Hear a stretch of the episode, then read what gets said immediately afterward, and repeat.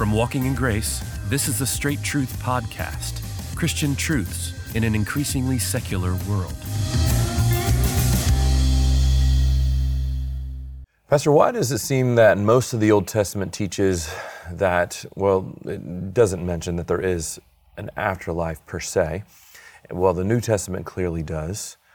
And maybe the general question we need to answer here is, is there an afterlife uh, at all? And uh, kind of anticipate where you might go and how you might talk about this, but how do you know, if you were to answer this question, how do you know that there is a life after death? Yeah, well, the, the Bible says there is, and the very one whom we trust in, the Lord Jesus Christ, is one who was raised from the dead mm-hmm. and lives forevermore and promises he'll come and receive us to himself, and all that speaks of the afterlife. So you can't believe the Bible and not believe in an afterlife. The Bible clearly, clearly speaks of it.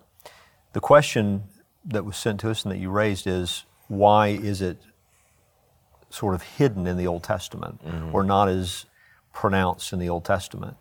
And I think in general terms, we can say that there are many truths that if you trace them from the Old Testament to the New, there's increasing light. There's more and more information given as we go along. There's progressive revelation. And then the full light is seen in the Lord Jesus Christ in what follows. And so that's that's true of, of many things. We talk about the truth of the Trinity, for example. That's a truth that you see sort of in, in statements in the Old Testament in, in a more latent fashion, but then through time it becomes more and more clear as God reveals himself to us. That's true with the afterlife as well, but it's not absent from the Old Testament.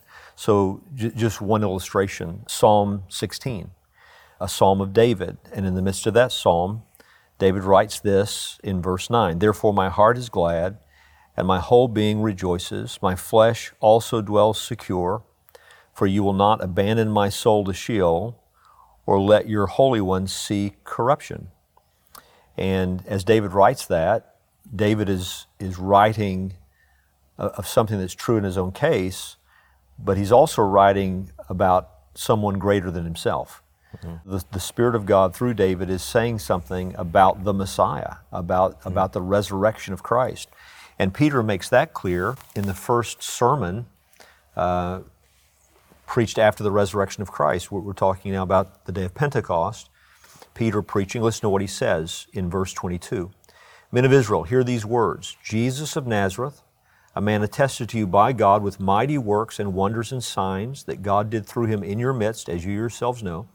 This Jesus, delivered up according to the definite plan and foreknowledge of God, you crucified and killed by the hands of lawless men. God raised him up, loosing the pangs of death, because it was not possible for him to be held by it. For David says concerning him," so Peter, making reference to Psalm sixteen, mm-hmm. says, David is writing about the Messiah. Listen to what he says. "I saw the Lord always before me, for he is at my right hand that I may not be shaken. Therefore my heart was glad and my tongue rejoiced. My flesh also will dwell in hope. For you will not abandon my soul to Hades, or let your Holy One see corruption.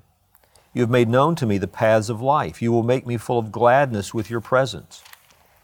Brothers, I may say to you with confidence about the patriarch David, that he both died and was buried, and his tomb is with us to this day.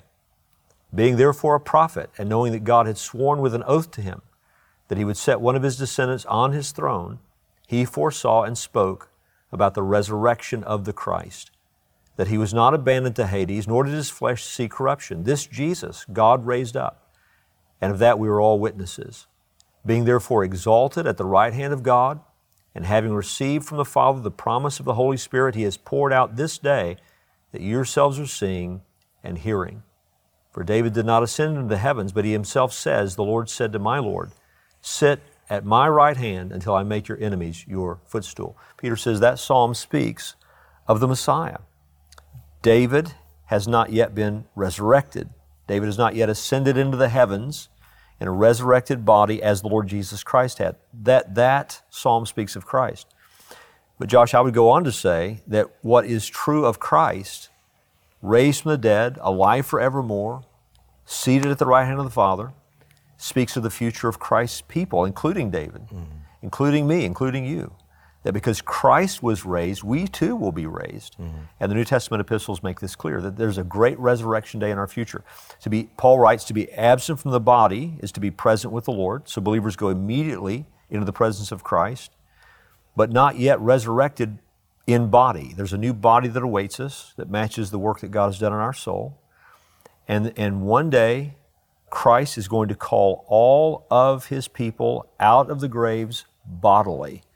And the, the new work in our soul will be matched with a new body, and we'll live forever in the presence of God, body and soul. This is the promise of Scripture.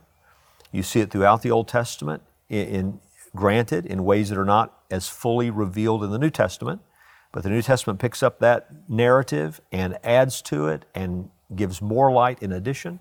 And the Bible's very clear that there's an, an everlasting life for us, those who, who have trusted in Christ. And there's an everlasting death for those who haven't. Mm-hmm. Hell is also something that follows final judgment. It's something that follows a resurrection. Mm-hmm. So there'll be people raised who will stand at the great white throne judgment. The book of Revelation describes this. And they're going to receive their judgment, and they'll be cast body and soul into hell mm. and forever have an existence there. Mm. So there is there's an everlasting existence both for those who are saved and those who are lost. Mm. But eternal life is a reality. Thanks again for joining us for this episode of the Straight Truth Podcast. Now, Straight Truth is listener-supported, so if you'd like to find out ways how you can help us to continue to produce this podcast, you can go to our website and find out ways to do that, straight truth dot net. At that website, you'll also find links to all of our previous episodes and our social media channels, so be sure to check it out. Straight Truth is a production of Walking in Grace Ministries, the preaching and teaching ministry of Pastor Richard Caldwell. For more information, go to walking in grace dot org.